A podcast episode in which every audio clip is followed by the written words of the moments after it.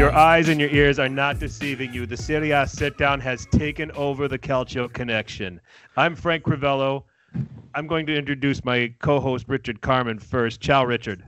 Ciao, Frank. I'm glad we're finally taking over the show. It's about time we uh, stretch our limbs just a little bit. Is this show not deserving of the Larry Zbyszko salute, though? Come on. There you go. Hey, there we go. are. Brilliant, brilliant. Uh, yeah, no, we're we're we're covering for Alex Dono, who is on Inter Miami duty tonight, uh, and we are honored uh, to be here. Yeah, I, I get it too. It, and he can't even watch Big Wayne play. He's got COVID. So what's the point? Does he really? I didn't even yeah. know that to be honest. Yeah, like he's out with COVID. He can't play tonight. Oh so, wow. Yeah. I'm I'm actually curious. What time does that game start? Eight thirty? Uh, I don't know.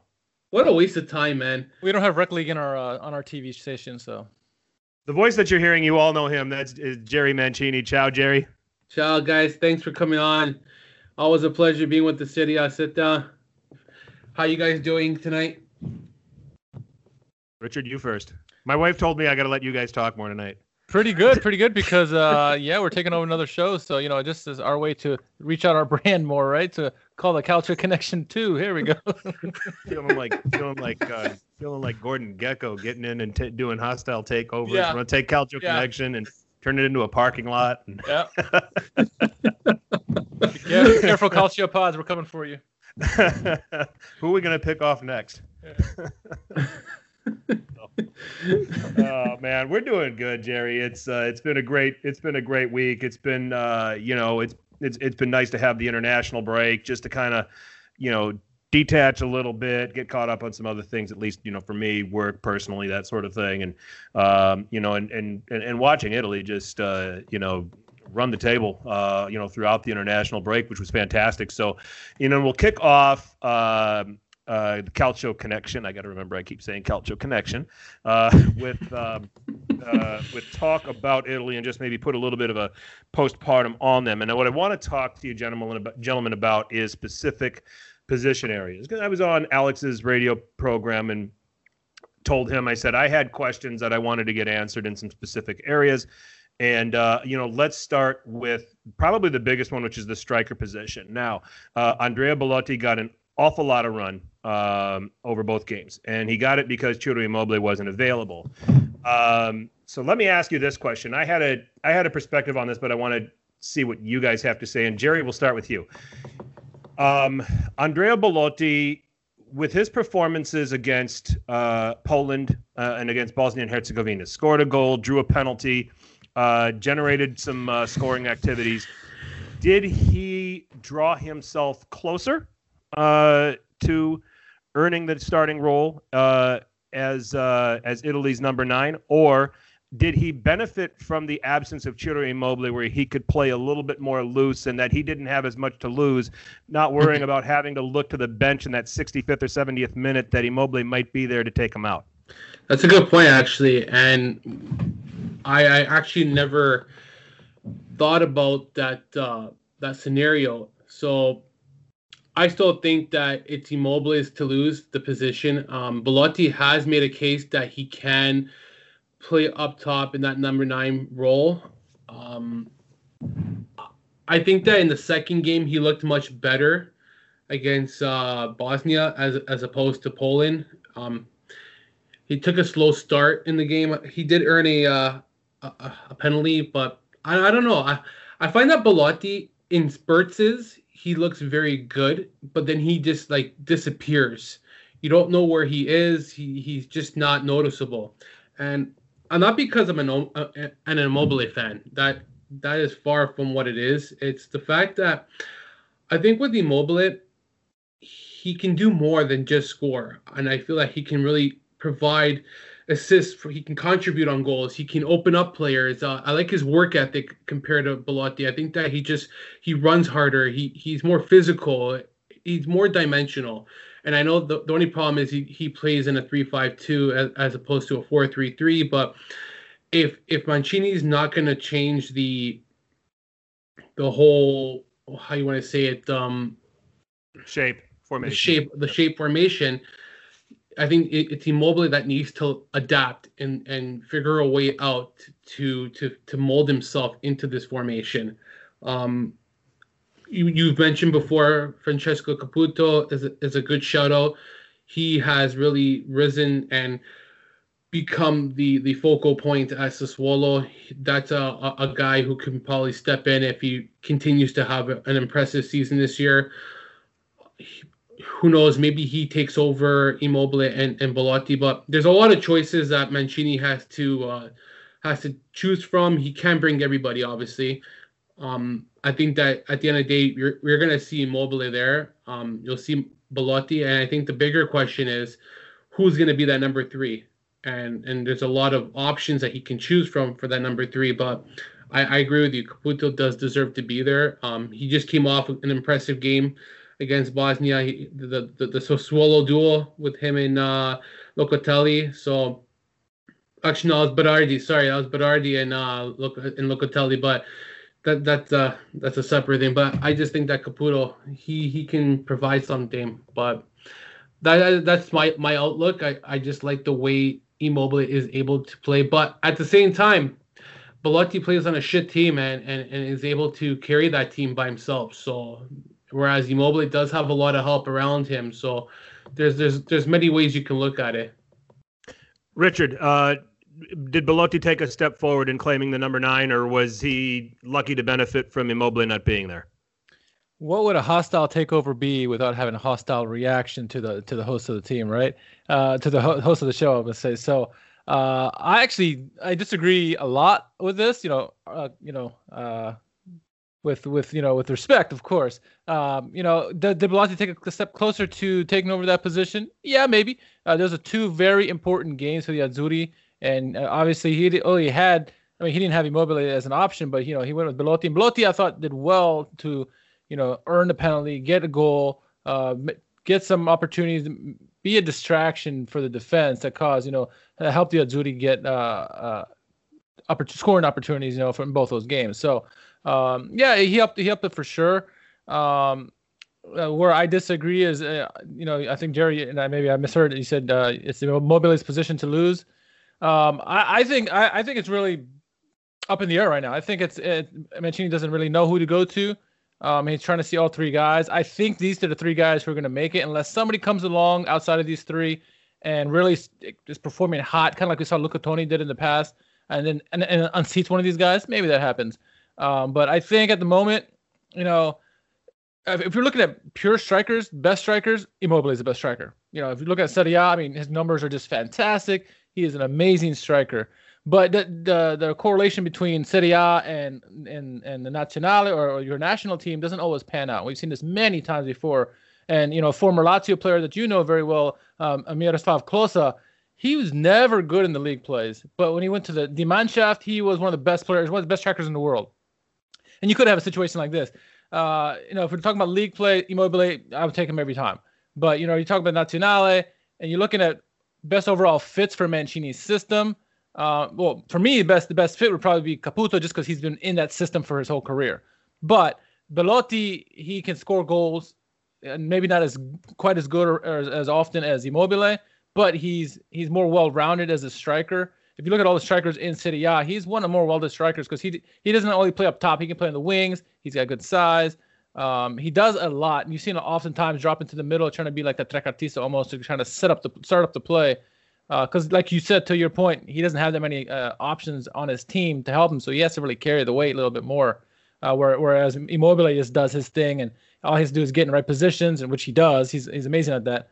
Uh, but I think you know, at the moment, for me, and this is just me, uh, if I if I were doing a pecking order based on you know how things have gone, I would say I, Belotti's probably going to have the lead just slightly right now.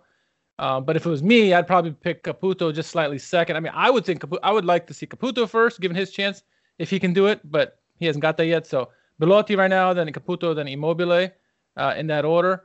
Uh, and, all, and another reason why I'm, I'm leaning towards that, if you look at the statistics of you know during Mancini's reign about who started more and mostly between Immobile and Belotti, it's been Belotti more. And in the in, important games, you've rarely seen Immobile in those games, if if at all. Sometimes he didn't get to play in those games. So That's kind of a telling stat. It's not. I don't know if he has a grudge against Immobile or what, or just maybe it's injuries or just timing, like COVID with this past past weekends. Uh, maybe that's it. I don't know, but uh, for me right now, I, I think those the past couple games are slightly, you know, towards the favor of Belotti, but it's a, still a long way to go, and anything can happen between now and you know not only Euros but also the Nations League. So, Jerry Mancini, I had no idea you were the manager of the Italian national team. I wish, man. I think that was a uh, if he was Richard. If it was, it would be like I said. if he was, it would be a Immobile. It would be a Immobile hands down. This wouldn't even be a, this wouldn't even be a debate. That's true.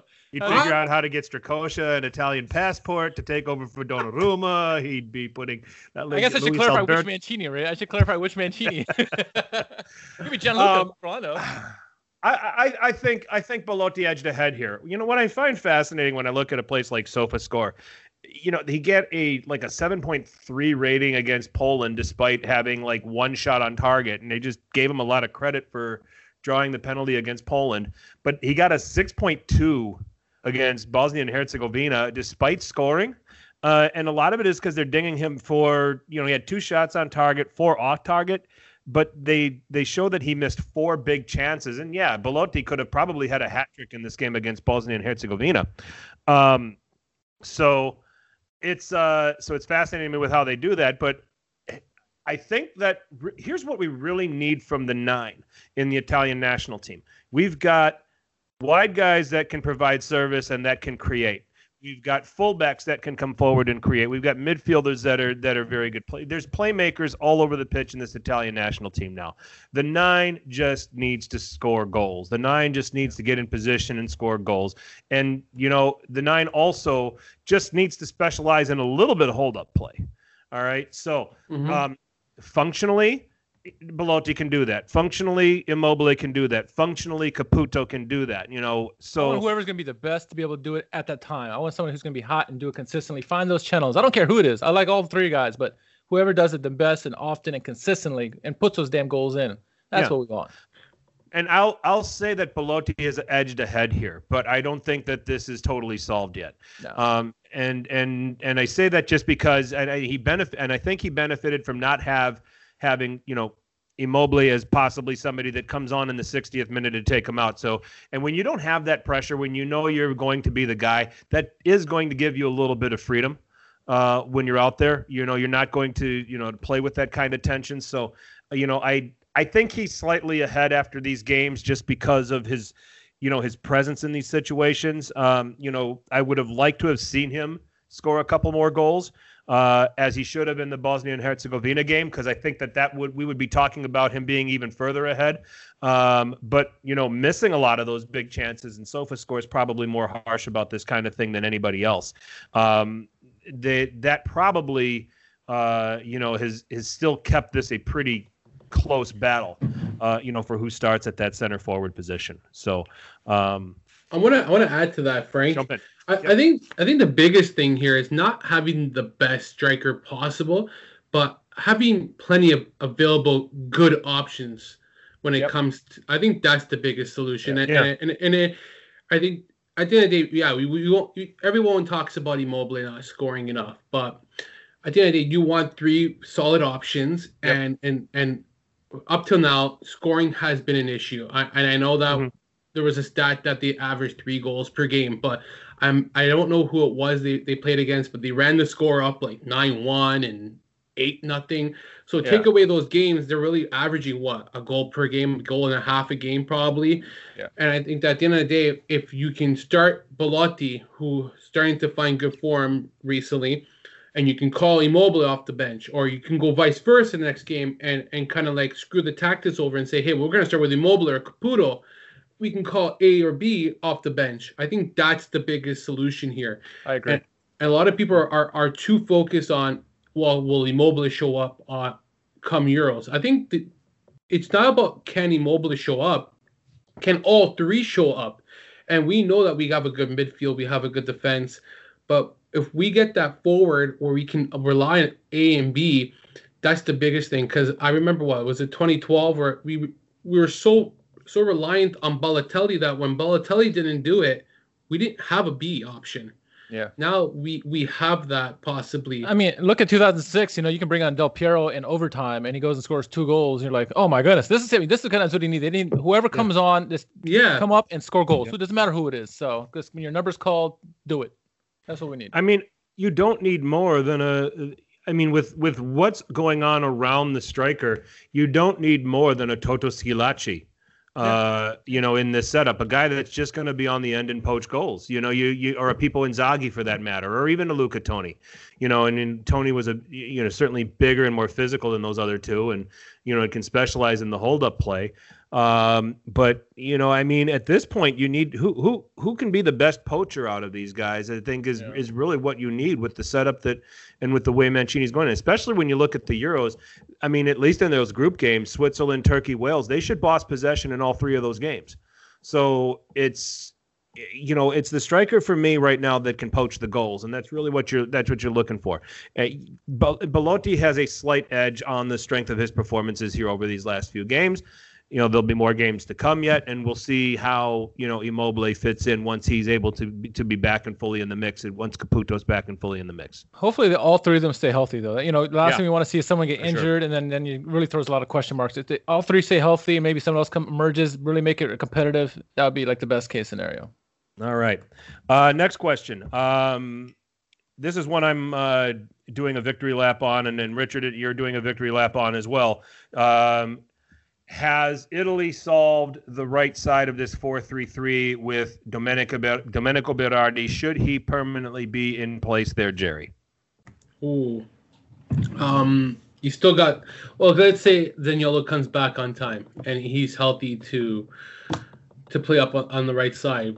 I, I still think that Zaniolo is the guy to go. It was his position t- to, to begin with. Um, he has that potential, that that athleticism to really. Oh, oh, got too excited there, man. I did. Zaniolo, and I got excited. um, You're a Laziali talking about a Roma player, and you got excited. yeah. let's let's come on now.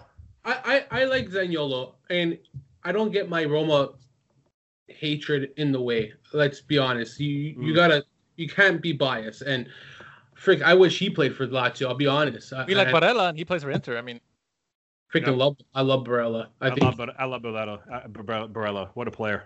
But yeah, uh, it's a whole another topic. But I just think that Zaniolo is very athletic. He's very creative, dynamic. Um, he he really flourishes that side. Um, Barad- Baradi, I feel like he's very he'll benefit with Italy when Locatelli plays. I, and we saw that against Bosnia, where the, the two were really linking up on many on, on several occasions, and I think that's that's a benefit if you bring both. You, you got like the Sassuolo dynamic duel, and they can link up together. But it, it was it was Zaniolo's to start with, and, and I would give it back to him in, in the case that he came back healthy on time. I think that Berardi is the number two person. I don't like um, what's his name, uh, uh, Orsolini. Out of the question. I think he- he's he'll have ready. to He's not ready. he's not ready. Uh, No. you he's not ready at all, and I I don't I I like him. I I do think he has a lot of upside, but his decision making is very poor. I think that's what really hurts him, and, you see that with Bologna and and against Napoli right before the international break. I think that he squandered a chance, and he's always a second behind before he decides to pass the ball, shoot the ball, or he overcommits. And I, I don't see him being there. And uh, I, I don't know what you guys think, but and I always get mixed up. Chiesa plays on the right side too, right? Yeah, Chiesa. He but poorly, right, poorly for Italy. Yeah. Poorly Okay. for Italy. Well, anyway, Really, I, in I'm, all- bad, I'm bad with positions, guys. I, I, I'm- I'm not gonna like. I'll tell anybody on the show right now with positioning. It's not like hockey where I know where everybody plays. With soccer, Yeah, it's like at, Yep. at least you never made the mistake that uh Maldini played right back. Hey, sorry, hey Vinny. Vinny from Vinny from Milan Weekly Pod. We're never letting him live that one down. I, I I like Chiesa. I think that actually I don't like him. I think that Fiorentina really killed him. That's the difference. Like they just ruined him. They ruined his his confidence. They ruined his ability to grow for so many seasons, playing him out of position, playing him in a three-five-two that he didn't suit, um, playing him as a striker that is not his role. and hopefully Mancini can get the best out of Chiesa. I would say he's a third option if Berardi is playing like that, and you got Zaniolo possibly returning, and I would get Chiesa the third option. And, and, and that's pushing it, to be honest. Uh, I, I agree with you guys. I'm not a big fan, but hopefully Juventus can bring his confidence back. That That's the biggest thing. And I still think Pirlo is trying to figure out what to do with Chiesa as well. Uh, Richard, uh, Jerry brings up Zaniolo. I mean, we're talking about you know, let's just let's just pare the comparison down to Berardi and Zaniolo. Uh, characteristically, two completely different players. Um, yeah. But uh, your take, uh, which one would you rather have on the right side of that four-three-three? Honestly, I'd rather have both in the game. Honestly, if I could, but uh, this, it's hard with you know the options. Also, who's at left side, right? So, um, you know, if it was a if it was completely fit Zaniolo and prime condition, I would have Zaniolo. But okay. you know, with, when he's healthy, I mean, will he get healthy in time? I don't know. It's a it's a second serious injury for him. They should not rush this kid at all. Yeah, you got two big tournaments coming up here with the, with Nations League and Euros. Don't rush this kid. I think Berardi can certainly do the job. Uh, he's got a calm head on his shoulders now. You know, playing with the great cast that he has at Sassuolo. You know, with the great chemistry with, with Locatelli and Caputo and, and Boga and company he's really become a nice playmaker. He's been the play. He, he has turned into the player that we all expected to him when, when he first emerged on the scene. When he got all this hype and Juventus and all these clubs were going after him. I think Berardi is the guy for me. You know, because as I'm leaving Zaniolo out because I don't think he'll be healthy in time. He won't be yeah. where we need him to be because he'll maybe healthy but not ready to play. So for me, Berardi number one. You know, a, t- a player I think well, Bernardeschi is probably in the mix for me. I have oh, him over. Yeah. I have him over Chiesa because oh he is God. another player who sucks in in in the, in the league play, but he goes to the national club and all of a sudden he becomes a pretty good player. So I put him over Chiesa, but mm-hmm. uh, you know, coming at number two, you know, if you take Zaniolo out, I I really like Moise Kean. And now he may not fit into the striker mold because there's so many options. He may be versatile enough to play right wing. Um, and who knows? Maybe as, as the time emerges and he, as he's playing with PSG and he gets even better and better, maybe he becomes one of the strikers or the striker. But he could be an option at right wing and have another opportunist, another striker quality player up top, and that would be really well to benefit uh, Insigne on the left side, who can also score goals. We know that, but he's also playmaker and feed someone in the back post. Uh, so for me right now, it'll be uh, Berardi, and then probably either Kean or or, um, or Bernardeschi, and then you know maybe you know Chiesa after that or something. But uh, those three before before Chiesa for sure. Yeah, I think they're all spoiled for choice. I think with I, I like the technical unpredictability of Berardi, and I'm going to stick because I've been clamoring for Berardi to get his opportunity, and and and he he scored in each game. He deserves uh, it. So you know, so I'm I'm naturally going to say Berardi here should be the guy. Uh, I think he's got a. He, is he going to outpace any everyone like Zaniolo? No, he's not. But his no. technique, um, his passing, uh, his finishing, as we saw, his ability in on set pieces on his left foot, uh, you know, can be of use. I mean, there's a there's a lot that he can bring to the table for the Azzurri in that position. Um, he can combine with the striker. He can link up. He can split passes and find Insigne on the other side. He can lay balls back to to midfielders. I mean, I think that there's a great blend of technique that uh, that Berardi offers, where Zaniolo is um, you know, you know, not as diverse in his passing, uh, but unbelievable pace, can get behind people, can be a real nuisance. If Italy want to press, they can press, um, you know, and they can and they can use him, uh, you know, and he's capable of scoring goals, and he's capable of going at people and being a little bit more tenacious, um, you know. So I. I, I, I like Berardi in that role, and I'm going to just stick with that. Now, as some of the other guys that you mentioned, yeah, Kean is looking like somebody that could be on the right side of that four three three. We we talked about Bernardeschi. I just overall am not a Bernardeschi fan, and I get that he does pop up a little bit better for Italy than he does for Juve. Um, Chiesa, I think, just doesn't fit in that setup. Um, you know, for whatever reasons, it's just not working out. Um, I think he'll be in the squad. I think Mancini will take him to the Euros, but I, I he's he's a guy that I'm not confident in in terms of uh, you know a lot of a lot of playing time, uh, you know, in that role. I think that that for me, I think on the right side of that four through three, I think Berardi really stepped up uh, and and showed us and showed us something. So, um, Uh, the uh, fullbacks in these two Nation League games were Alessandro Flor- Flor- Alessandro Florenzi on the right and Emerson Palmieri on the left. Uh, yes or no, Jerry? These should be the two starting fullbacks at the Euros.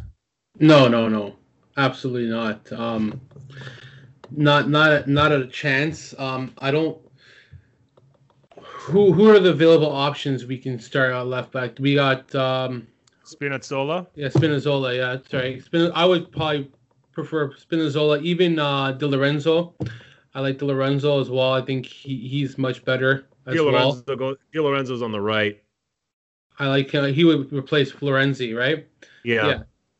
I think Florenzi is a good third option, maybe second option, but not not a first option. Um, it, it, it's it'll, it'll be interesting to see how how that one plays out. I don't know.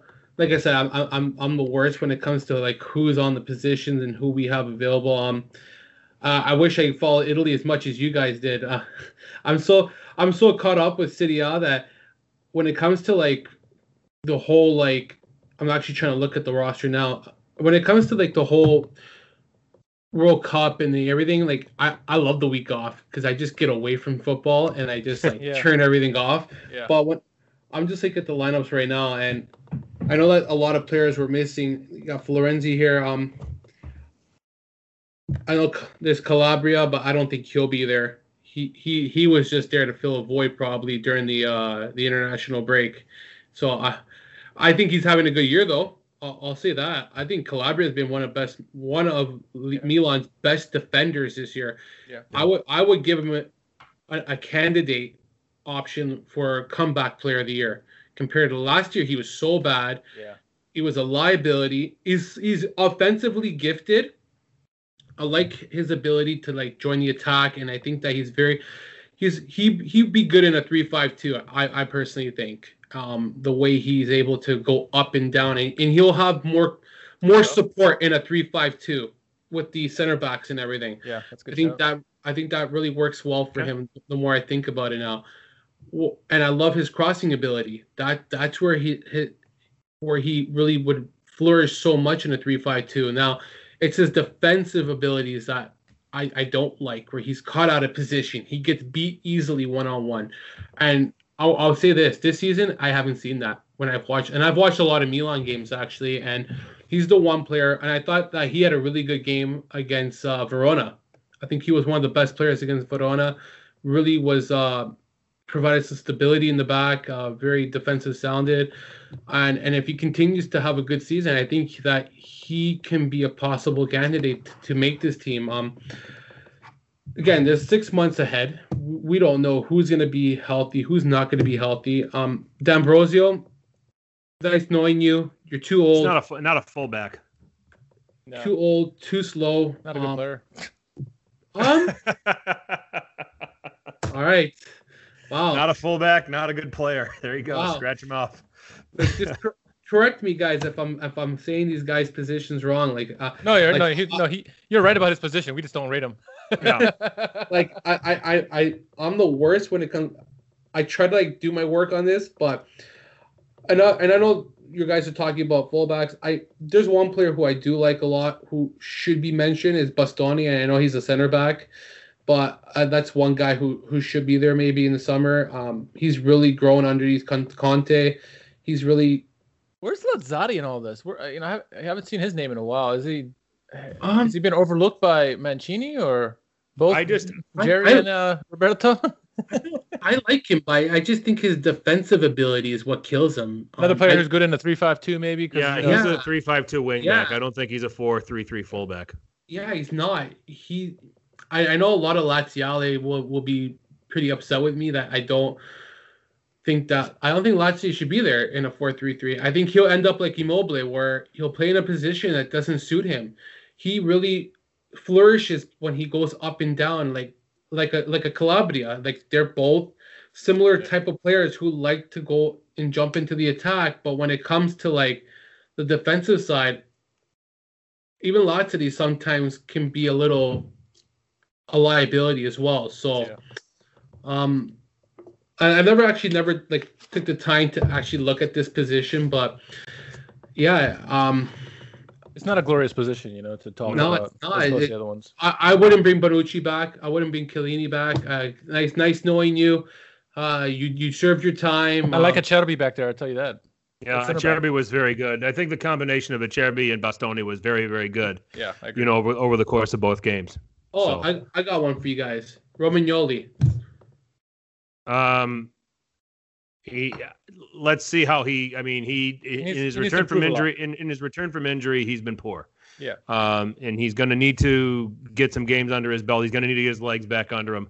Um, but you know, some some really cheap penalties that he's given away uh, over over a couple of games here.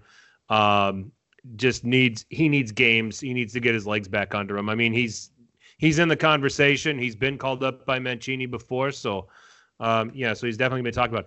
You know, I mean, and you brought up Bonucci and Chiellini. I don't think they're getting left out of the Euro squad. I don't They're think not. so. I think the that they're veterans. going to be veterans. well, I don't think that it's a problem. I think that there's. I don't think that it's a problem. I think that it's an issue of of, of needing the to Richard's point, veteran leadership. Yeah, that's uh, true. You know, with a lot of these younger players. You know, and I think Chiellini probably has more to give the Azzurri than Bonucci does. I think that Bonucci tends to be a defensive liability, and he's not the defender that he used to be. He's an excellent passing defender from that position. He can play a lot of long balls. He's accurate in those situations. He needs support of defenders around him. And in Mancini's Azzurri, he can get exposed with fullbacks going forward and, and, and so on and so forth. You know, he's he's better in a back three with a couple of central defenders picking up the slack for him and maybe covering some of the defensive duties. Richard, the fullbacks. Florenzi, Emerson, they played the two games. They were solid. Uh, yes or no, they should be the fullbacks uh, when Italy kick off against Turkey at Euro 2021. I mean, if I was picking the teams, it'd be no. Uh, but you know, from what we saw, you know, the past two games, you know, for me, a starting left back, I would want Spinazzola over Emerson, but I thought Emerson played pretty well, and I'm like, okay, I can deal with that. Uh, but you know, those would be top two guys in left back right now is uh, Emerson and and Spinazzola. Right back, you know, I'd probably prefer someone like Di Lorenzo back there because he, he he's pretty good defensively and, and he can contribute offensively. Um, Florenzi, if he if he plays like this the whole time or even gets better, great, that's fine. But we we haven't seen that consistency from him. It's been missing the right back Right. position when he's there. So he have he has yet a lot to prove. Um, I like having Calabria there though as a fifth option because he can play right back or left back. We've seen it before. He's more more, more in, in the last years played right back, but he can certainly play left back like De Sciglio. Um, so you know maybe having maybe if there's some way depending on, on the bodies you can keep Calabria have him as that extra option in case somebody goes down injured. You have a backup. You know do that. But um, you know if it was if it was me, I'd probably pick. You know, as of the games now, I will give Emerson the slight edge over Spinazzola. Uh, but right back, I would prefer Di Lorenzo over Florenzi. Um, and Florenzi would probably be number two, and then Calabria would be the three on both sides. But that's me. And then, um, you know, you know, to answer Jerry's question about Romagnoli, you know, for me, honestly, right now, Romagnoli is probably at best fourth, fourth on the Italian charts in terms of defenders. Because there, there's some other guys that are, are playing much more consistently than he is. If he improves better, he should be. When he's playing well, he's one of the best in, in Italy. But he hasn't shown that yet since his return to injury to Frank Spoyd. I'm going to say half true. Um, I think that uh, I very, I would be very happy to go into Euro 2021 with Emerson as the starting left back. Uh, from what I saw over the course of the two games, um, two games against Poland and and Bosnia Herzegovina, um, roughly 175 minutes of football in those two games. He was brought off late in the Bosnia Herzegovina, committed one foul the whole Pretty time. Uh, Pretty good. committed one foul. Will go forward and provide some service, get some crosses, take some shots, but he was he was intercepting passes, he was winning tackles, you know. So he was he was doing everything that you, you want to do, and I'm not totally convinced that Spinazzola is going to do all of that, you know, on the left hand side. I think it's Emerson's job to lose on the left back position. Now the right back I think is far more open. Florenzi's enjoying some really nice form with his club at PSG. It's carried over a little bit with the Italian national team. Um, but I think that that is a bigger spot of contention. I do not think D'Ambrosio should get another shot at right back because I think Italy has too many good right backs to pick from. Di Lorenzo's an excellent shout. I like him. Calabria uh, will probably end up being in the conversation for this as well. So when I look at um, right backs here for the Azzurri, I think that it's a deeper position, and I don't think that Florenzi is necessarily safe. So, last question, Jerry. Um, true or false? Uh, Manuel Locatelli has won a starting position in midfield over Marco Verratti. Oh, I was actually thinking about uh, Verratti and two different players, and oh my god, that's. I find that Locatelli is a very creative player. He he can really advance that ball, whereas I think the the thing is with Verratti, he's very defensive sounded in that midfield. I think maybe he provides something a little differently when you watch him. His challenges, the way he's very aggressive and, and can can offer something. I I feel like Locatelli and Jorginho are similar players, and Barella. They all offer kind of like the same thing where they're they're they're able to be very creative and, and join the attack. And does Verratti maybe provide something differently that blends with the with with Jorginho and Barella. I could be wrong personally. Um, I I think the three actually work well together. I would give it to Locatelli over Verratti. One because he's younger. Two, I, I I just like his his style of game where he's not taking stupid yellow cards that that Verratti is really known to do. I think that he he's still a good player, Verratti, Verratti, but I, I feel like he's a little on a decline in in, in recent yeah. time. Whereas Loc- Locatelli's on the incline, where he's he's starting yep. to go up. So, yep. as much as what Verratti can still provide you, and I know he has leadership too. I I think that with Locatelli playing on Sassuolo and what he's been able to do, whereas Verratti, yeah, okay, he plays with PSG, but I, I, I don't know what he's offered them as that's so wow with, with, with who he plays around too, right? Um, I, I like I like I like Locatelli. I think it's his to to to to, to keep now. I think that he earned the respect of of Mancini and his assistant, and if anything, he he's only growing as a player. And I, I like the three, the tandem in, in, the middle. Um, who was missing in midfield for this game? Were there any notable players missing that maybe I, am not remembering, or because of COVID, or you had Verratti out, Verratti. you had Sensi was out as well. Oh, he's um, not. Was, forget about Sensi. He's not going to be featured in the midfield. Okay he's not going to be there. He'll be hurt by then. yeah, sad but true. Yeah. Uh, Richard, same question. Uh, true or false? Locatelli has overtaken Verratti in the Italy midfield. Short answer: True.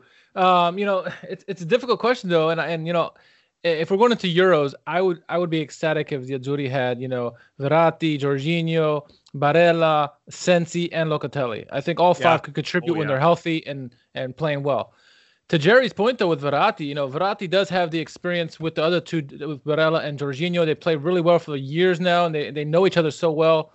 Uh, but like Jerry said, he's a little too aggressive. And like last night we were talking about, he gets a yellow card every game at least, and that can be a liability. And great, yeah, it's good to have if you know you're playing in a game, he gets a yellow card, take him off right away and put on Locatelli. But the way Locatelli's been playing, I think it warrants, you know, another look at. Give him some more opportunity because he played pretty well those two games. Yeah. Had a freaking beautiful assist about Berardi on that goal. Um, and I think out of any midfielder on this team, Locatelli is the best tackler out of this team. It's very underrated his tackling ability. Mm. I, I, I tell anybody who, who, wants to go go look at the tapes, watch the highlights of, of Locatelli. He is a fabulous tackler of the ball. And I'm talking like old school Serie A tackling, not just like what we talk what we see nowadays. Uh, he is brilliant, and he's also a playmaker. To Jerry's point, so I don't know, man. He's got he's he's been on the on trajectory up, trajectory upward uh, right now. He's taken the, the, position away from Verratti just ever slightly, but obviously it's not up to us. It's Man, uh, not Jerry Mancini, Roberto Mancini, who makes the ultimate call. Uh, Jerry, Jerry, you're, you're going to the Euros, man. We're giving you the plugs, man. We'll give you the plug for Euros. I wish, uh, man. but for me, if it was me, I would say Locatelli gets a start over Verratti just because of the reasons we're all mentioning here. I think he's a fabulous player, and he's going to be uh, someone we're going to be talking about for years to come as being one of the stalwarts of the midfield with Barella and. Yeah, this one I'm in agreement. I say true. Um, the, the, the concern with and you guys raises about Verratti is that he's just late on the tackle, um, and it leads to fouls, it leads to yellow cards, uh, you know, and so forth. The other thing when he's in that four three three setup, he prefers to stay high, you know, inside on the left, and he doesn't track back as much, um, you know, and try to help out the midfield. And I loved the chemistry between Locatelli, Jorginho, and Barella. Uh, you know, over these over these Nations League, Jorginho could stay home and sit in front of the back four and ping yep. passes around. He's not, you know, Pirlo in that regard, but he's pretty damn good for what he's asked to do. And then you've got Barella and Locatelli who can run for days. Um, you know, who love to go and link up with the front three and try to provide passes and create chances you know create their own chances on top of it. Um, but then they're also willing to recover and and and and get connected with Jorginho again in that three man midfield and help close things up. They they both work up and down and they both work extremely hard. So you know you know you know a lot of people will tell you too is that in the big games, at least for PSG, Verratti seems to disappear or not even play in those games. Well, he's you know magically hurt or just doesn't play well at all. And you know, can believe that if you want or not, but uh, everything's indicating towards Locatelli. Yep, yep. I, I, I'm I'm I'm in agreement, and and the more he continues to put out for his club as well uh, is, is just more evidence of that because functionally it's very very similar as well. It's a little tweak with De Zerbi. It's more four two three one than true four three three, especially yeah. when you play Djuricic, who likes to sit behind the center forward and you know and spray things around from a higher position. Um, but you know role wise, the same things are being asked in general. So, um, yeah, so I'm I'm I'm there on Locatelli. So, uh, you know, love the Italy talk, guys. Let's move on to uh, some other questions here. Um, let's talk um, about uh, Lazio now. Jerry's favorite subject. He's, it's, it's not mine. It's not mine and Richards today. since uh, since we've taken over this podcast, we ought to at least afford uh, Jerry the courtesy of, of, being able to talk about Lazio. Um, Jerry, just minutes. Jerry, just don't make it. Jerry, just don't make it awkward, please. Um, it, it's gonna be straightforward. Don't worry. It, it, it's the same questions that so many have been asked, and, and it's gonna be around the COVID situation with Lazio, the Immobile situation, and, and Alberto. That those are the three topics I, I would love your opinions on because everyone knows my opinion about the whole COVID situation, and I don't really talk about it on Twitter because it, there's a lot of people who who think that they know what's going on. But I was listening to City Awesome and Nicky Bandini. Uh, she said it perfect. She broke it down, and the, the the key word she said it's all speculation. Yeah there's no nowhere along the lines that says that Lazio is being sued. Lazio is going to back going back to Serie B, and people see that oh Lazio could go to Serie B according to Football Italia, who they've reported from somebody else, and right away people are like oh Lazio did bad, but where's the evidence here? Like, and and, and I think that and I, and I agree with Immobile that I would sue everybody's asses for for ruining his name because at the end of the day, do you think that Immobile would risk his life and people around him? This is a guy who has kids and a wife. Okay, yeah, he's not some guy on the street that, that decides to go to to to go play every day and, and, and lives on his own. Okay, he's got kids. He understands morals. He, he's matured. I'll, I would say that this is a guy who has matured. If anything, if we talk back to Italy and the Azzurri, is that he, he's matured, and as a as a person on and off on and off the pitch. And I think that if, if whatever the, the, the lab reports are, those are what it it, it, it, comes. I don't think Lotito is going to go and change the, the actual results and put positive on a sheet of paper and put his team at risk.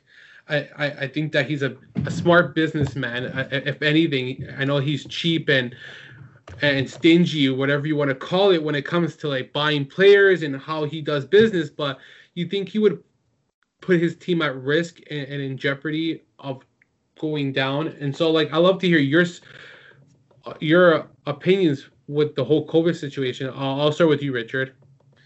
Well, first off, uh, Nicky Bandini, she knows her stuff, and, and she's definitely a must follow on Twitter for sure because she definitely is one of the people who you know get six to the points and doesn't you know let uh, let your your biases you know reach out in their tweets. So anyway, she'll follow her. But uh, yeah, you know this whole situation is tricky, and, and and and much like any time we get any kind of big allegations with anything, you want to just wait to see the facts before you really comment on it because um, as you said, it's speculation at the moment, and, and, until I see some more, you know hard evidence, then I, I I'm wary about uh, you know commenting on something. Does it look bad? Yeah, but we don't know anything for sure. If it comes out everything that that we're hearing is true, okay, yeah, for sure. We'll, I'll rail on I'll rail on them all day. But then again, if if it comes out false and you're like, I'm I'm, I'm gonna go to bat for them too. So, I, I'm just gonna wait because I, I don't like speculating on something that's pure just words at this moment. I want to see facts. And mm-hmm. we talk about this all the time, Frank. You know, with other situations where I'm not going to bring up, but there's other, you know, h- hardcore situations in City out that's happened in the past couple years. That,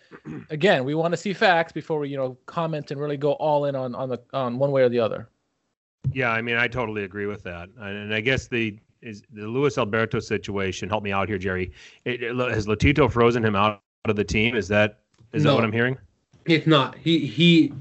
At the end of the day, the decision goes to Inzaghi, and Inzaghi has used him in practice today. He used him yesterday in training. Um, he's actually tweeted out Alberto Forza Lazio and like has repeatedly accepted the mistake he's made. Um, I'm happy that he's acknowledged it.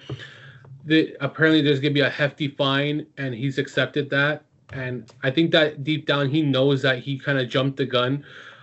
I'm I'm happy that Lotito did not buy the plane out of his pocket and that he he I'm serious because like that could have been that could really cause a lot of damage not just to him but more to the dressing room. And and players start saying well we gave up our, our three month salary last year in April May June whatever it may be. We deferred our pays. Uh, we we accepted not to get paid for X amount of time. Why are you buying a plane? But the fact that and, and Luis Alberto is a good example. I'm I'm like unlike him at times too, where I did the same thing when the whole Milan versus Nap- uh, sorry Napoli versus Juventus scandal, like the whole why they didn't play, and I jumped the gun already right away on Napoli and and, and sorry on Juve, and I was like calling them out. But at the end of the day, you, when you hear five different reports, how can you call out a team when no one's got the, the story straight? And that was the case with Lotito, where one person said he bought the plane, another person said it was sponsored, and at the end of the day, it was like a, a partnership agreement where Lazio flies it. It's chartered, I believe, where they only have to pay for like gas and flights back and forth. That's it. But it's sponsorship to, to Terran Jet. It's like a 1980 plane, and like they didn't pay a dollar for it. So it's just like to get free promotion. And I guess Alberto didn't have the facts straight. Right away, he assumed that Lotito bought the plane, and it kind of upset him. He was on Twitch playing FIFA and decided to answer a fan's question. Now, it, this is kind of escalated. I'll, I'll say one thing: Lotito's got to learn to like not.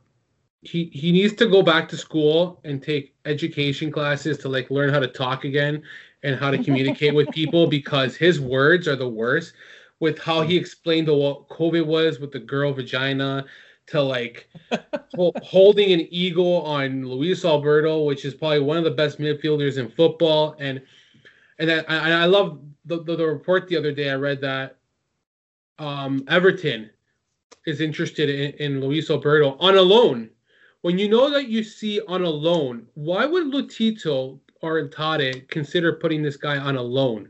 That doesn't benefit Lazio and I'm pretty sure they're not dumb. You're not going to loan out your best, like Zlatan. Just say it was Zlatan, and he. Would you loan him out? Who do who do you replace him with then? And that's the same thing with Luis Alberto. Who do you replace him with? Um, there's just too much stake with Champions League, with the season, and, and at the end of the day, they, they already said that the decision goes down to Inzaghi, which I'm happy. And, and Inzaghi's going to put his foot down. He's always been the mediator was the mediator for this situation again. But I'm hoping that this is put behind us. I, I, I love to hear your take about how this was handled and everything else around it. I guess I just all I'm going to say is is I just want to speak to the the job that Simone Inzaghi has done throughout all of this, uh, because you know he has lost a swath of players, you know, for these reasons, and we've we've spoken about it on Serie A Sit Down. The, the five points that they have through the first three games in the Champions League. Might be the five most impressive. It might might be the five most impressive points any team has earned so far in this group stage this season. Yeah. Yeah. You know, considering the circumstances and considering the what, what they were up against. Now they were full strength at home against Borussia Dortmund, but it was a match that, from you know, Borussia Dortmund controlled the possession, you know, and controlled the ball, and Lazio took advantage of some Borussia Dortmund mistakes but good teams will do that, and that's what Lazio did, and they got three points. And then they take a less than full strength team, far less than full strength team, to Bruges and to Zenit. Uh, and and I don't care how deep you are or how lack of that you, it's so hard to go on the road in the Champions League. I don't care who you're playing. It's so hard to go on the road in the Champions League and get points.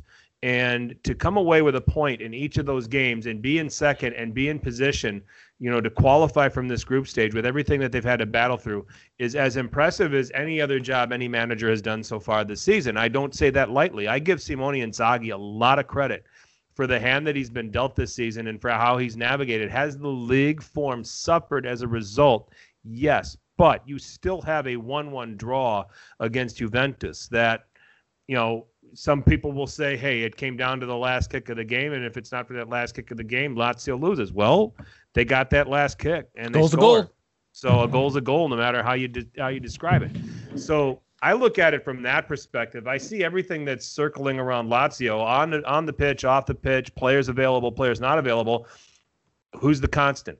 Simone Inzaghi, and he has hardly complained about it. He has just rolled up his sleeves. He's gotten his hands dirty in this, and he is finding a way to manufacture points for this team, you know, to keep them afloat, to keep them in a great position in the Champions League, and to keep them in some sort of position in Serie A. So, you know, that's where I look at it. I want to I want to add to that, Frank, and you said a good point. He hasn't complained, and and I'm happy he hasn't because he is one of the few managers that that spoke out and said we cannot stop the season. We stopped the season now, and this was like like at the start of the year, and even last year, what he said, "These are the new. This is the new Serie A. We're gonna go into weeks where we're not gonna have nine players available. In the next week, you're gonna have a full team." And he knows that the circumstances are not the same like it was prior seasons, and he's not gonna use that as an excuse. But he knows that you stop the season, Serie A can lose a lot more money, one, mm-hmm. which he knows the economical impact. And but I think that more importantly is that the game just has to continue and and it's the new norm, he said. This is what life is and we have to accept it. And yeah. and I, I'm I'm I think he's really matured as a manager compared to like the last two years where when I first started doing podcasting with you guys, like I remember he this guy had more excuses than than a book can hold now it's no longer what the excuses are, but more of what his players were able to do on the pitch. Um, yeah. And, and, and I give credit to Tare and Lotito too. And mm-hmm. I think that the one thing that people criticized was their transfer market.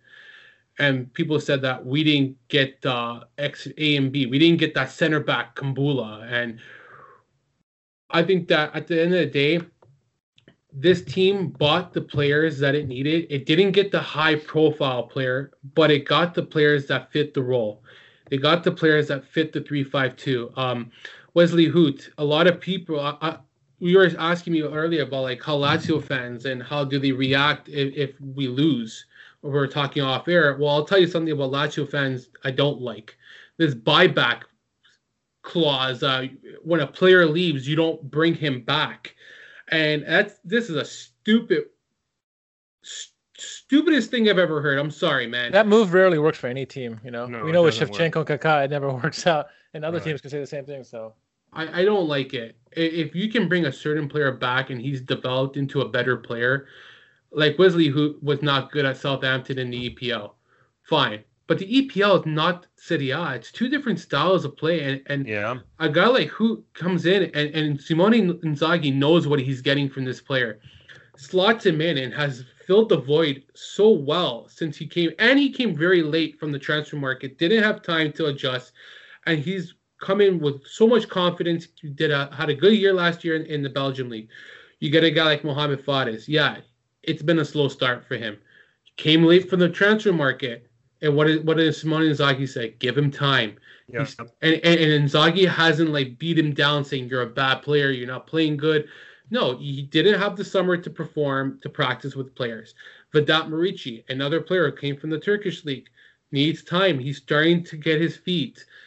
Um, I think Pereira came late as well, but these are players that came late from the transfer market, which made it hard for Inzaghi, but said, and he he applauded Tare and Lotito saying, I'm very happy with what we did in the transfer market where we bought players, we filled areas, and we got more players than last year.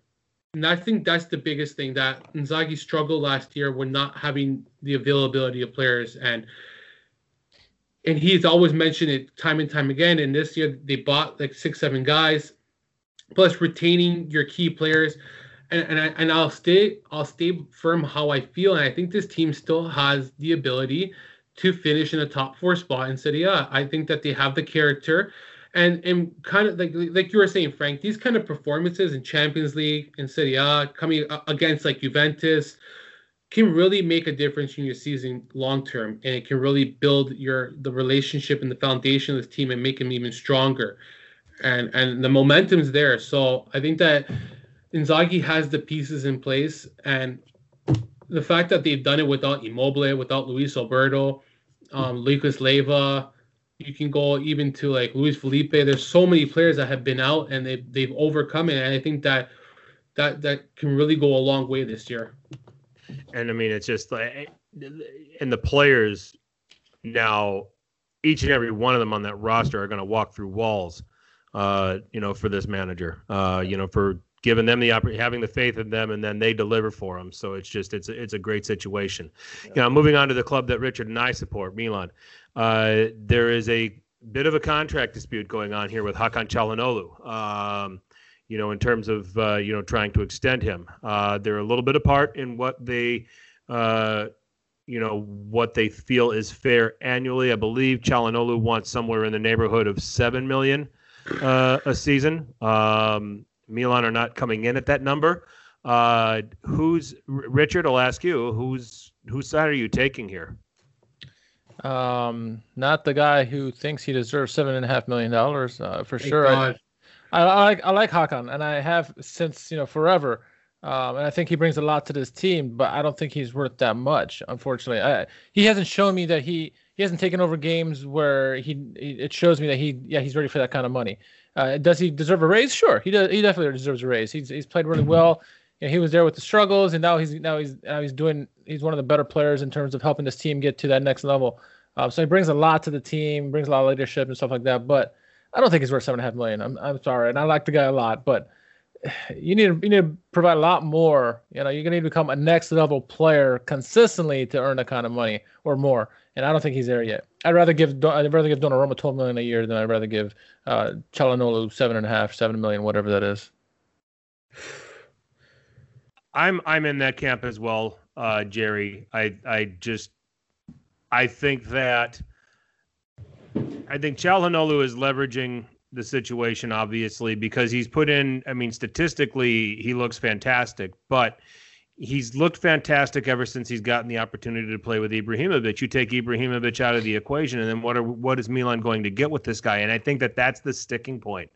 Um, and I think that Milan are of the belief that they can go spend money on a guy like Dominik Szoboszlai from uh, RB Salzburg and pay him less than certainly far less than seven and a half million a year. And that guy could go in and do what Çalhanoğlu is doing now, probably even better. Yeah. I agree with you. And I, I know that Lazio were actually interested in him as well. A lot of City teams were, were very interested in him. And I just would never give a player six and a half, seven million. That, that's just unless you're like worth it, then yeah. But I don't even know who makes seven and a half million or seven million in City. Seriously, that that that would be he'd be paid- more than any Lazio player. That that's I that I know. And if he's making more than Immobile at seven and a half million for what Immobile does, no, no way, man. Like for what Immobile does for for the value he's being paid, I think he gets paid three and a half million a year or three million a year. And Hakan, uh, he I hate this guy actually because I drafted him in my football pool, and, and and and he hasn't scored a goddamn goal. Freaking I, I watched the way he plays. I don't like the way he finishes. Okay, guy can't hit the net. He's very he, he you're right. He he does play very well with Zlatan. He can like he's creative. He can advance the ball forward. But I I don't I agree with you guys. I don't like seven and a half million is a lot of you, seven and a half. It has to be like a, a Ferrari that's working in all cylinders. It, it is never breaking down. Well, the old Ferrari, not today's Ferrari, because today's Ferrari can't win. But but That's like how do you make money, baby. Yeah, Mhm. for seven million, you got to be the best player on on the pitch every single week. Look. and to me, Hakan's not the best player every week. right. Look, and and you know, I, I'm also not going to say Donnarumma is worth 12 million. You know, but I could I could argue giving him 12 million more than I could give the Çalhanoğlu giving him seven and a half million because Oh yeah. Donnarumma brings it every freaking game. He's probably one of the best defender, best goalies, not only in Serie A but in the world. And he's only what 22 years old, 21 years old. So he still has a lot of upside in him, and uh, he brings it every game. He's he's he's gotten Milan so many points just by his play alone. So I could argue the 12 million for him, even though I don't agree with it. I can't. I, there's no way I can argue with Çalhanoğlu getting that seven and a half million. If you talk about five million, maybe that's pushing it even there. But I can see that much more than a seven million, seven and a half million. what is he Don't- making right now? Three That's not is it two three, and a half? probably. Yeah, I something like that. You know, It's big rates. Don- Donnarumma is a generational talent for his position. Yeah. You, know, the, you don't get you, you don't get a lot of Gianluigi Donnarummas. Yeah. You get a lot of Hakan Çalhanoğlu's, a lot of guys that can that can create, that can be good on the set piece and play make shit. Atalanta have four or five guys better than Oh, Hakan. Yeah. Okay, and they're paying them and pay, and they're paying them an awful lot less than than Çalhanoğlu wants. Mhm. You know, when you think about you think about Papu Gomez, you think about Malinovskyi, you think about Ilicic, you think about Miranchuk, uh, Pasalic, you know, can can somewhat be in that conversation. So yeah, Çalhanoğlu is not worth the money. Uh, I think we're all in agreement on this. Um, and Milan are better served to, you know, if they can't work out a deal with him, if he goes for free. I mean, this this club has been so good at making over the last couple seasons, which has been long, long overdue for Milan. They've been so good at making business decisions like Yeah. this, um, and understanding where to spend money and where not to spend money, um, versus you know the the frivolousness of of Rossonero Sport Luxembourg, which turned out to be a complete scam. And then prior to that, the, the just the dying years of the Berlusconi Galliani era was just throw as much crap at the wall as we can, we can and we'll see Yeah. what sticks. Yeah. You know, I think there's there's a much more sound plan, and I'm going to side with management on this. If they they have a number that they think Çalhanoğlu is worth, and that's what he's worth, and it's up to the player whether he takes it or whether he wants to move on. So I want Um, I, I want to add to that. I'm just gonna name some players that you, you just mentioned. Okay, Rafael Leao. Yep. Very cost efficient. Yep. Bennacer. Fuck. You guys can make a a, a dime a, a dime on that guy. Uh, salad ma- Saelemaekers didn't cost that much. Uh, Simon Kjær didn't cost that much. You think when you're being you're you're right, and I and then I wanted to say that before you even mentioned it, but if they're making cost efficient deals and, and, and a club is trying to like really balance the books because the FFP, and I think they're gonna get there by the end of the year. I think they're they're on the right direction, and then they're not buying those eighty million dollar players anymore like they used to. And, and you think all of a sudden with, with, with the money that they're spending, they're gonna go and blow the bank on this guy? No, man, I, it's not the same Milan. I, the the Milan of spending will come when Elliott fund is out the door. I think Yeah. that's when you'll start to see when Arnault comes in. Louis Vuitton. I, I think once Elliott fund is sold, you're gonna see a new direction of, of Milan, and and, Yeah. and and I think that Milan knows who they probably want in that clubhouse. They want someone. This is not a team that is like Lazio. I'll be honest, or or who who tries to just push for fourth. We we've had the the Milan Weekly guys come on and, and they said it. Milan doesn't strive for fourth place. Milan strives for 1st Mhm. That that's the Milan logo. That's that, that's what they're known for. Going for fourth is is not good enough. It- it's the building block, but the, the end game is always trying to compete with Juventus. So That's what they've always been known for, and that's something that's been missing for the last decade. And I think the next owner that comes in is going to make this team that top that top two team again. and I hope one day Lotito can become like that. Just on the side note, but I, I would actually be happier if he sold the team. That's Yep. just I'll say this: I, I, I'm, I'm probably in the minority of Milan fans. though. yeah, I, I, for now, I want, I just want top four and getting back into the Champions League. But I want that as a stepping stone I toward agree. winning Scudetti again. Yeah. yeah. So, um, you know, so that's kind of how I, that's kind of how I look at We're it. So, pragmatic. Yep, yep. You know, step by step approach. All right, let's uh, let's finish this bad boy off by talking about this weekend's games. Uh, uh, Jerry, you got a breezy one. Uh, uh, it's Saturday morning at Crotone, uh, bottom of the table. Is it Um, breezy? Because uh, Juventus had a struggle with them one-one recently, so eh, might not be as easy as you think. They didn't have. think- They, Sorry. well, uh, Juventus was shorthanded that game, but you know Lazio's used to being shorthanded, so it's it's it's not going to be a problem for them. Touche. Um, Yeah. I I expect Lazio to get three points here. So, um, They've you know, what, what have I said over the last several weeks on our shows? They're very resourceful this year, and they find ways to do enough to get the job done. They got that late goal against Juventus. They'll find ways to pull a goal out late in the game to get the victory. They're doing it this year. You know, not the conventional way that we want to see in the fun way, but they're finding ways. They're I- they're not. Oh, yeah, sorry, Jerry. They're, they're, I, I don't find I don't find Lazio to be a team that's just going to go out and boss everybody that they play. I think that they're going to be a team that's going to just exploit what the other team is weak at, take advantage of it, and get their three points that way. I think that I think that and and Jerry, don't take this the wrong way. I think that Lazio is going to get a lot of their points this year out of smash and grab. Uh, more than bossing anybody, uh, and I Mhm. don't think that Simone Inzaghi is going to have a problem with that either. No, you- you're right. Um, it's a different style of, of play this year. I think that he needs to adapt with a really condensed schedule. They've never won against Crotone on, on, on the road, like uh, as the visitor. Uh, Hmm. It's only I, I doing the match preview this past week. It, it's they've uh, I think they've drawn there. That's it. But um, it, it, you, never want to take your opponent lightly. Um, Crotone needs a win.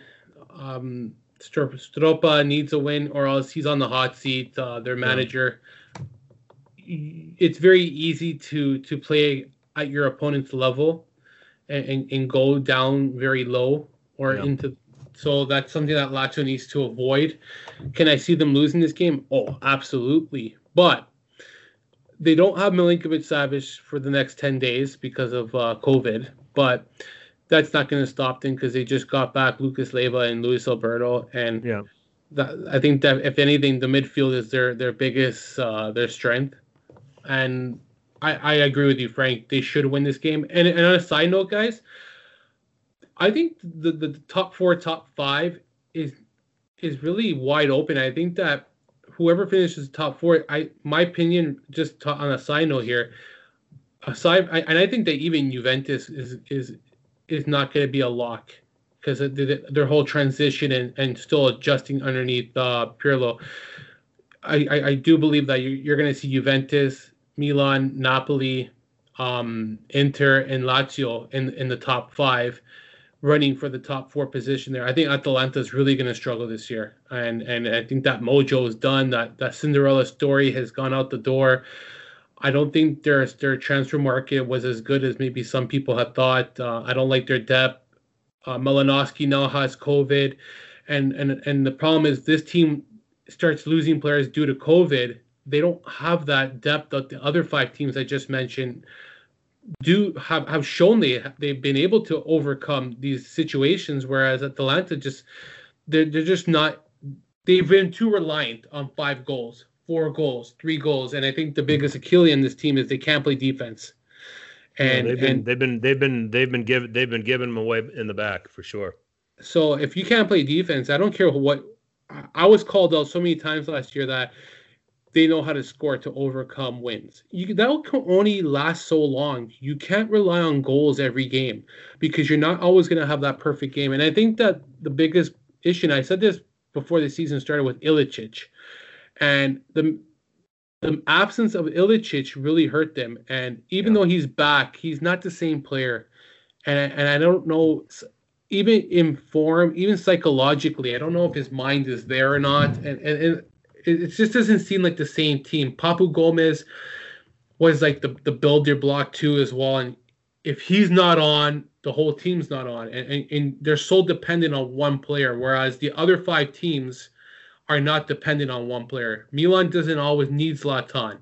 Even if Milan start, if Zlatan starts on the bench, I think that he's able to like bring the best out of other players that can step up in a game. Whereas Papu can bring the best out of other players in the game. I find hmm. so, and and I think that's the Swallows going to dip off as well. They're they're they'll probably compete for a Europa League spot, but not a not a Champions League spot. Um, that's just me though. We're we're awfully high on Sassuolo this season. I actually, when I did my predictions, I predicted them to finish seventh. Uh, so, which you know, depending on who the Coppa Italia winner is, is going to put them in the Europa League. Mm-hmm. Uh, so the other intriguing games, like you know, uh, I actually am very interested in Hellas Verona against Sassuolo, Richard, on Sunday. Uh, that's that's going to be a good one. Mm. Clashing styles uh, and two teams that have been, you know, very very successful. We talk about Atalanta and everything that they've done with a modest budget, but with a system and attracting the players that fit that system. You know, Sassuolo is certainly getting that reputation, and I think we're probably talking about Hellas Verona in that vein. Only Hellas Verona's just their style is just different than what you see from Sassuolo and Atalanta, who are far more free flowing. Yeah. Uh, Hellas Verona is a lot more rigid in their approach. Uh, but you know, intriguing game of contrasting styles, Richards, from from two teams that really think they're in with a shout for a European place.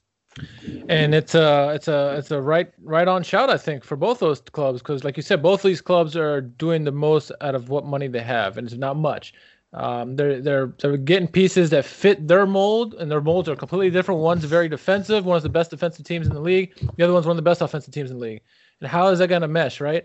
Uh, you know, I, I see this game is going to be very similar to that Milan uh, Milan uh, Hellas match, where it's going to be like something like a two-two. Because I think Sassuolo they can score on anybody, but they also give up goals. And yeah. Hellas can Hellas are opportunistic. They when they get their chances, they score. So I can see it's a very close, tight game, something like a two-two, but uh, it's going to be a very unique game because you know both these teams at times can play really good defensively, and both teams have shown at times they can score goals. So, um, but the but the contrast is you know one team's a very free flowing team like Frank said, and this is Sassuolo.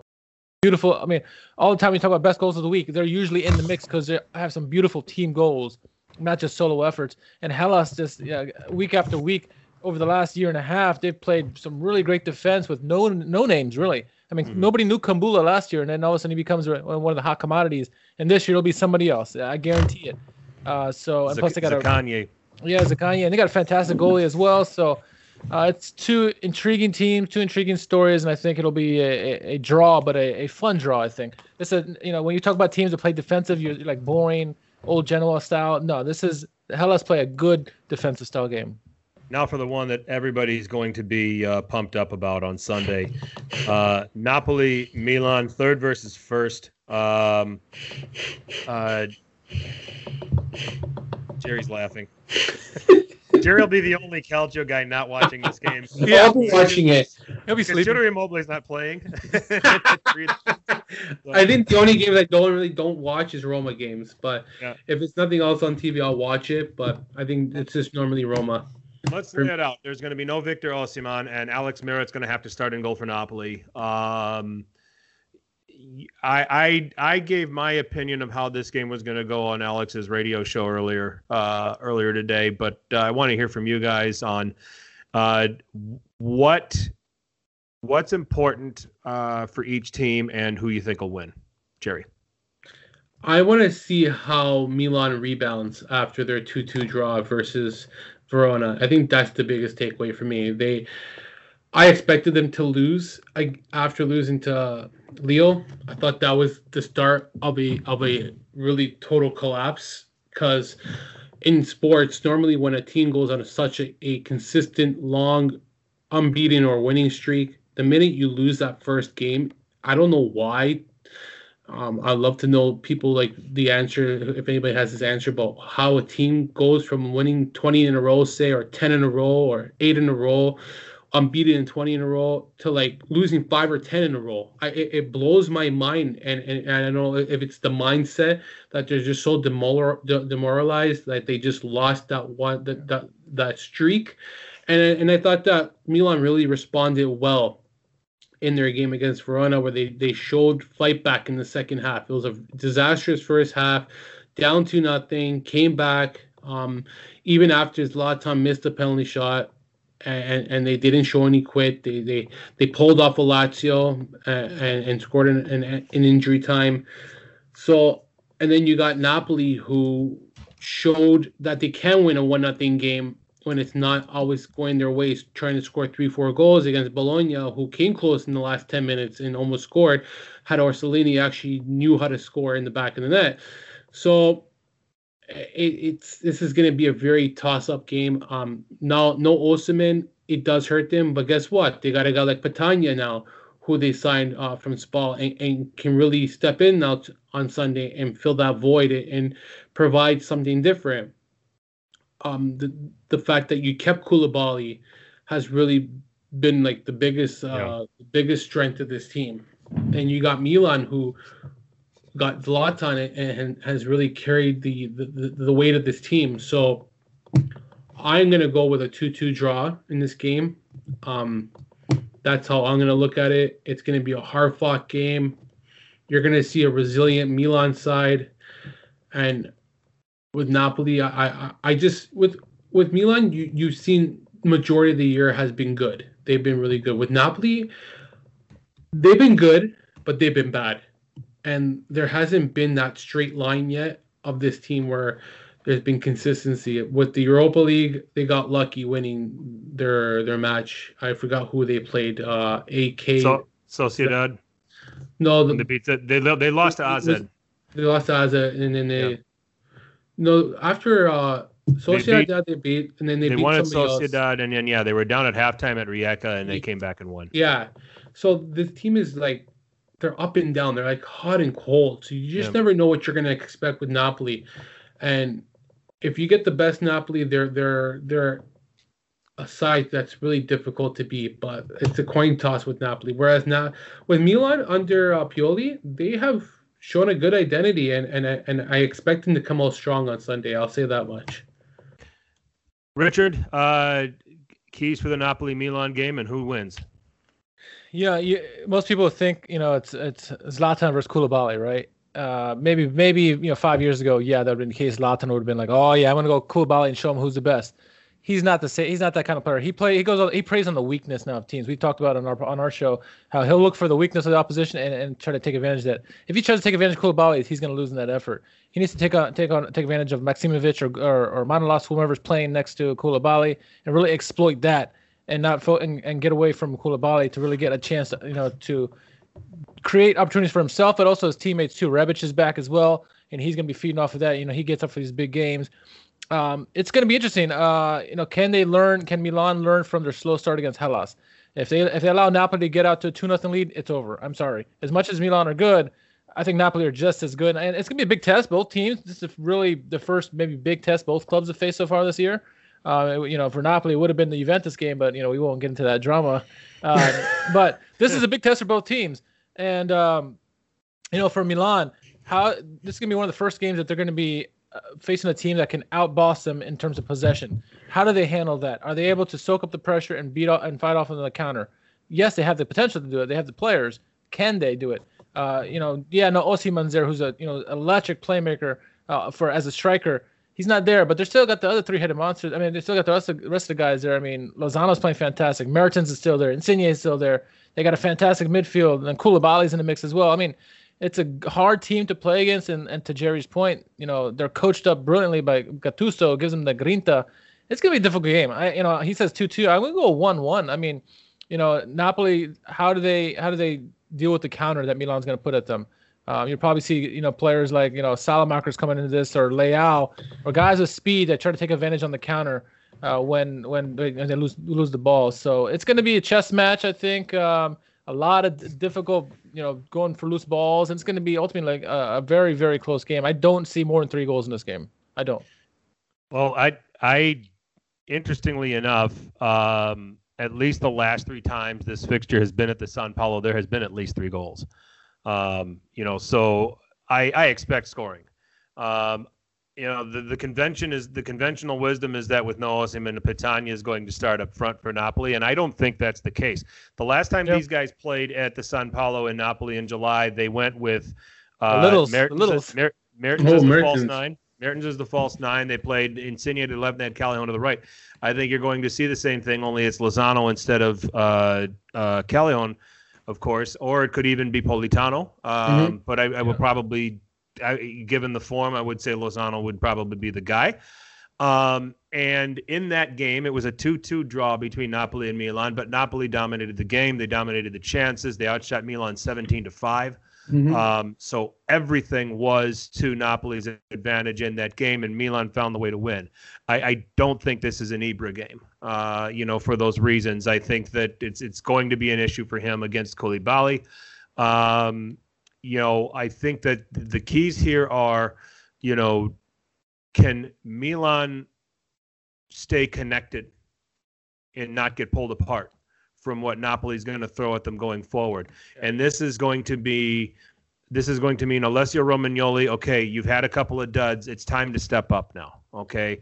It is a very critical game for him. It's a very critical game defensively for Teo Hernandez for everything that he can do going forward.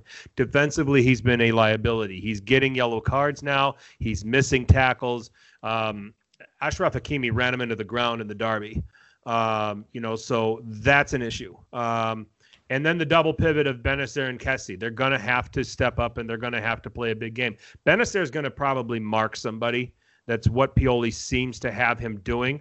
Um, we'll see early on who he's going to be shadowing in certain situations where Kessie's got a little bit more freedom, you know, where he maybe supports the ball defensively and, and, and things like that. But it's going to come down to the wide guys in the attack on the counter. I don't think Leao's fit. I think there's an issue with him and that he's, he's not. Out. Yeah, he's out. Yeah yeah, not having his speed is going to be an issue. So you got to rely now on the skill of an Ante Rebic probably on that left hand side. And you've got to call on Alexis Saelemaekers to all of a sudden really grow up. He has come along very, very well since joining Milan, coming in at a bargain. You know, the worry for me is that this game might be just a bit too big for him. Hey, uh, if Mister uh, seven and a half million wants to earn it, he made her show up in this game. I'll tell you that. Yeah, and that's the, exactly that's what it brings me to Çalhanoğlu. If he wants to get seven and a half, if he's worth seven and a half million a year, he better damn well prove it in this game for Milan to have a chance. That said, uh, Gattuso has not beaten Milan yet since he joined Napoli. This will be the first time he does it.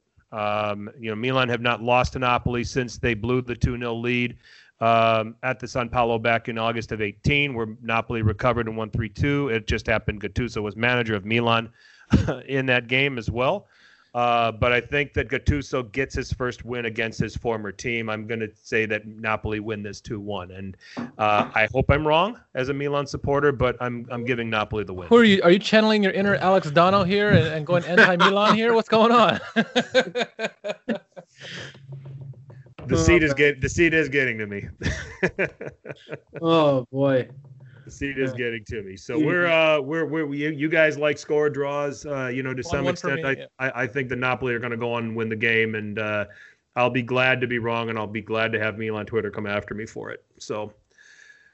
But that'll do it uh, for the uh, Calcio Connection. Uh, we, uh, Jerry, we enjoyed being in your company, and we enjoyed uh, uh, taking over the program here. Um, where do we go from here? Should we uh, should we shameless plug? Yeah, absolutely. Actually, before we shameless plug, I just want to give a just uh, to Michael Lisi who uh, reached out to me tonight, and uh, he has COVID nineteen, and he's one of the uh, biggest uh, yeah. Calcio supporters for for both of us and for many others. And I yeah. just I wish him a, a, speedy recovery, and I hope he gets very well and, and fights this uh, this this virus and things get better for him. Uh, that's that's all I can say. He's a very good guy and a good guy for both of our shows. We've known him for a while. You guys know him much longer than I have, and super nice guy. And, and, and I want you wish the best. And uh, get better, Lisi. Just, yeah, yeah, get better, Lisi. Hang in there, brother. Um, yeah, uh, Richard, uh, plug away. Sure. Uh, first, I'm going to plug away that um, you know, just so we're all in agree, all three of us are in agreement here that you know Caicedo is a better player than Immobile. Yes. Uh, uh, but other than that, as always, you can follow me anywhere at r underscore k h a r m a n and uh, give our YouTube page a follow. Uh, we try to put videos not only of our podcast but other videos as well. So give that a follow. Uh, Caicedo, Forza Caicedo. Well, the, the, the page, the, the YouTube channel is Serie A Sit Down. It's not not Forza Caicedo. I don't. You can find it. It's probably out there. Who knows? Maybe I We made could it. start that up.